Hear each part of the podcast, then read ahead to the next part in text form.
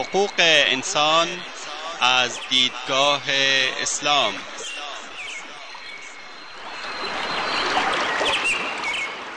يا أيها الناس إنا خلقناكم من ذكر وأنثى وجعلناكم وجعلناكم شعوبا وقبائل لتعارفوا إن أكرمكم عند الله أتقاكم إن الله عليم خبير ای انسان ها ما شما را از مرد و زنی به نام آدم و هوا آفریده ایم و شما را قوم قوم و قبیله قبیله نموده ایم تا همدیگر را بشناسید. بیگمان گرامی ترین شما در نزد الله متقی ترین شماست. الله مسلما آگاه و با خبر است. تهیه و تقدیم اسحاق دبیری.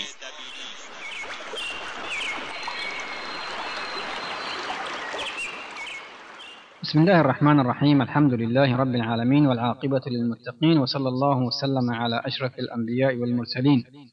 نبينا محمد وعلى آله وأصحابه أجمعين. أما بعد برادری یکی دیگر از ارزش های انسانی و اجتماعی است که اسلام مردم را به آن فرا می‌خواند اخوت و برادری است. بدین معنا که مردم در جامعه زندگی کنند که ارکان آن بر اساس محبت متقابل و ارتباط و همکاری قرار گرفته باشد و همچون اعضای یک خانواده به یکدیگر نگاه کنند و یکدیگر را دوست بدارند و یار و پشتیبان همدیگر باشند و هر یک از اعضای آن توان برادرش را توان خیش و ضعف را ضعف خود قلمداد کند و باور کند که به تنهایی ضعیف و ناتوان و همراه با همکیشانش قوی و تواناست.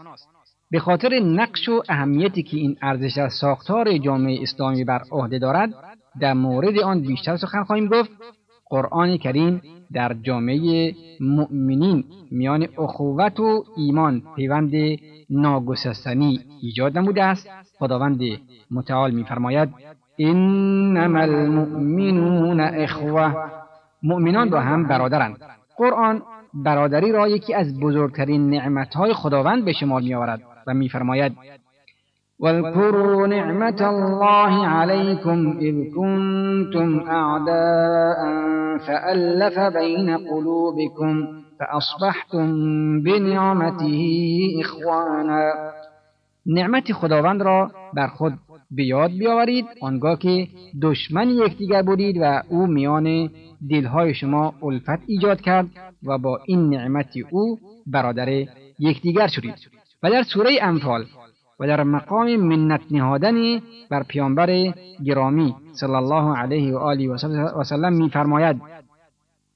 هو الذي أيدك بنصره وبالمؤمنين وألف بين قلوبهم. لو أنفقت ما في الأرض جميعا ما ألفت بين قلوبهم ولكن الله ألف بينهم انه عزیز حکیم او کسی است که با پیروزی خود و به وسیله مؤمنین تو را یاری کرد و میان دلهایشان الفت ایجاد نمود.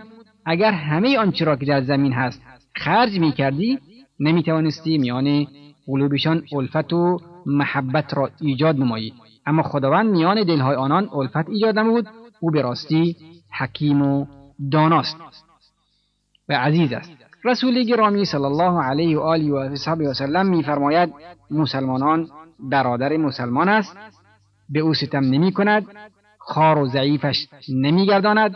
نسبت به یکدیگر حسادت نکنید و کینه نورزید و رقابت ننمایید. بندگان خدا و برادر هم باشید.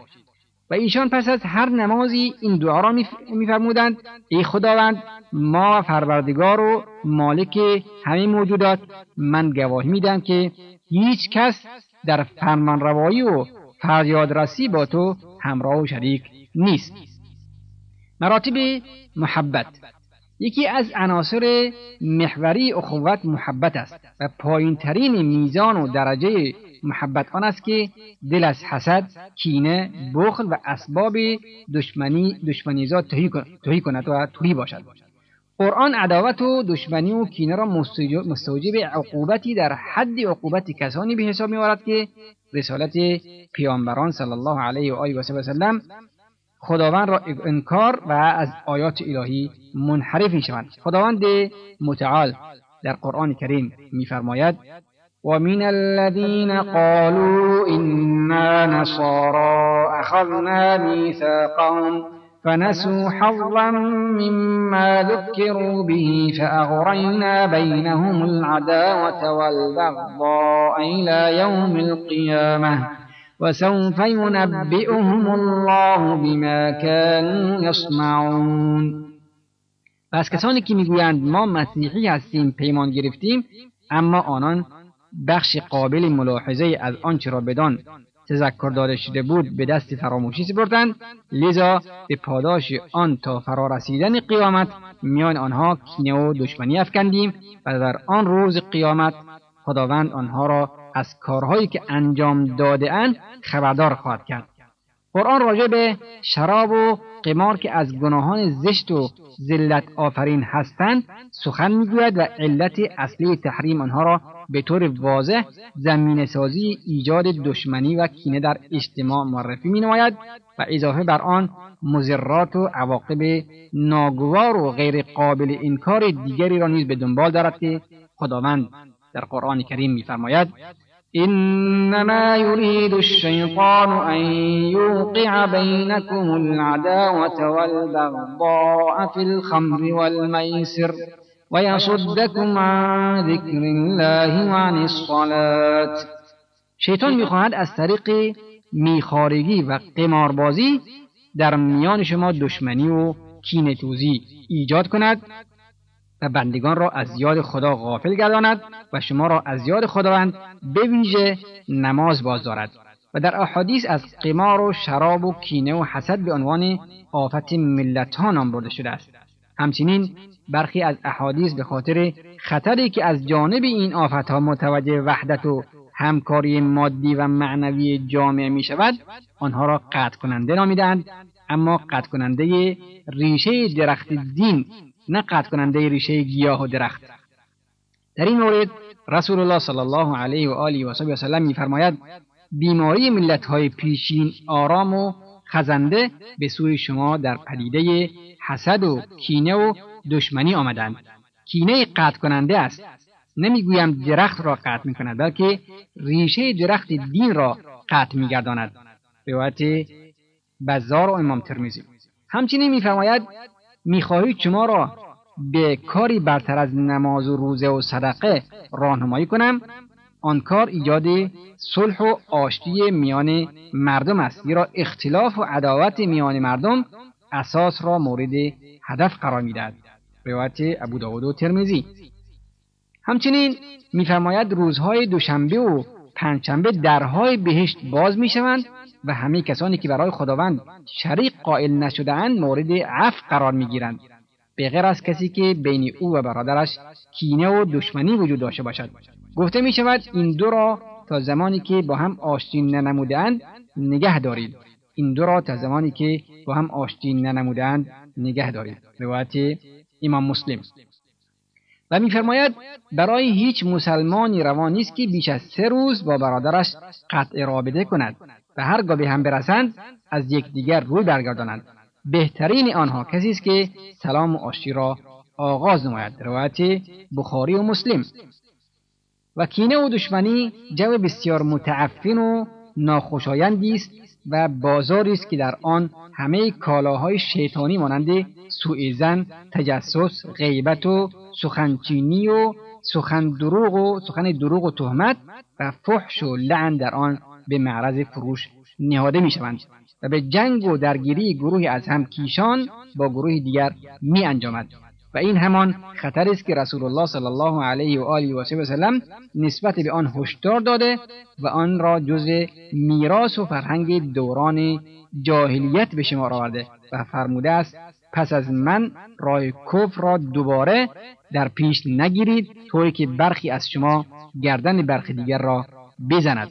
روایت امام بخاری و مسلم.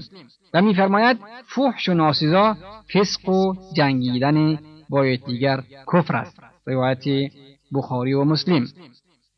و به همین خاطر تلاش برای ایجاد مصالحه و آشتی میان کسانی که با هم نزاع دارند از برترین اعمالی است که انسان را به خداوند نزدیک میگرداند.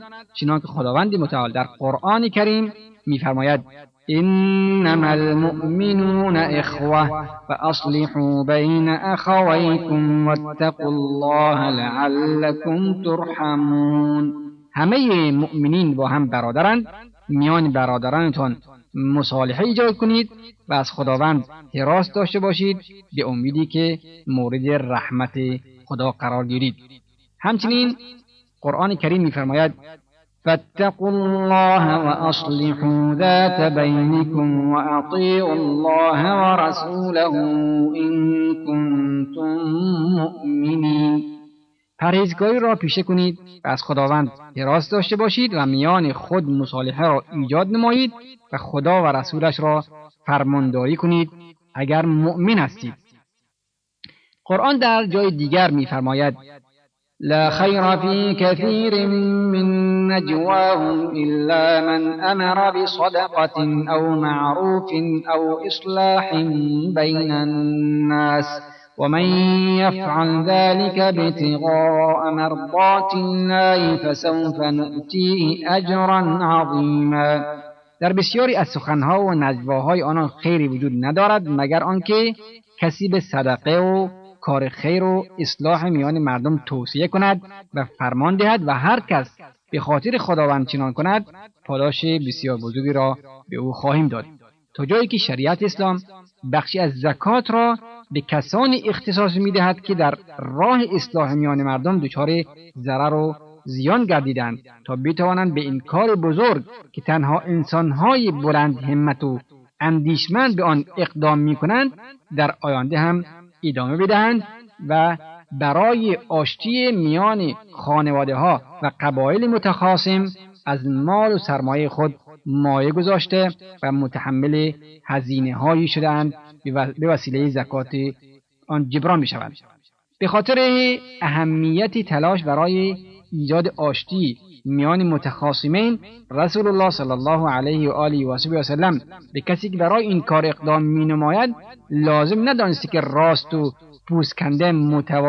مواضع یکدیگر را برای دیگران بازگو نماید زیرا بازگویی برخی کلمات و موضع گیری ها چی بسا باعث شعله ور شدن آتش دشمنی گردد و هیچ کمکی به حل اختلاف ننماید به هنگام بیان سخنان و نظر یک طرف برای طرف دیگر مقدار کم و زیاد نمودن و آراستن کلام او مانعی ندارد. در این مورد حدیث صحیح روایت گردیده و میفرماید به کسی که میان دو نفر پادر میانی می کند و به خاطر آشتی دادن میان آنان سخن پسندیده واقعی بگوید و اسباب خیر بشود دروغگو گفته نمی شود روایت امام بخاری و مسلم.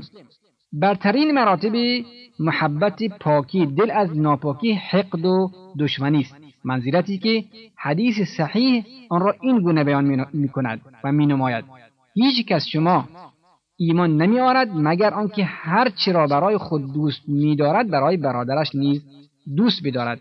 روایت امام بخاری و مسلم.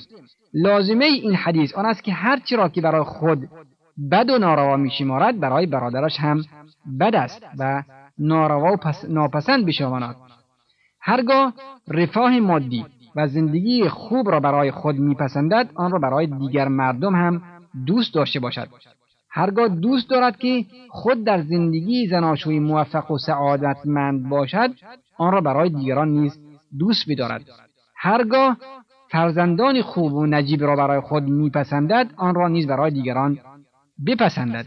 هرگاه دلش نمی‌خواهد روبرو و یا پشت سر دیگران از او بدگویی نمایند لازمه ایمانداری آن است که او هم پشت سر دیگران اقدام به بدگویی نکند در واقع او هم کیشان و برادرانش را به منزله خیش نگاه می کند و هر را برای خود خوب یا بد بداند برای آنان هم همان را دوست می دارد. شنوندگان عزیز وقتی برنامه ما تا همین جا به پایان می‌رسد تا هفته آینده شما را به خداوند بزرگ می سپاریم والله اعلم. و صلی الله وسلم علی نبینا محمد و آله و صحبه وسلم والسلام علیکم و رحمت الله و برکاته.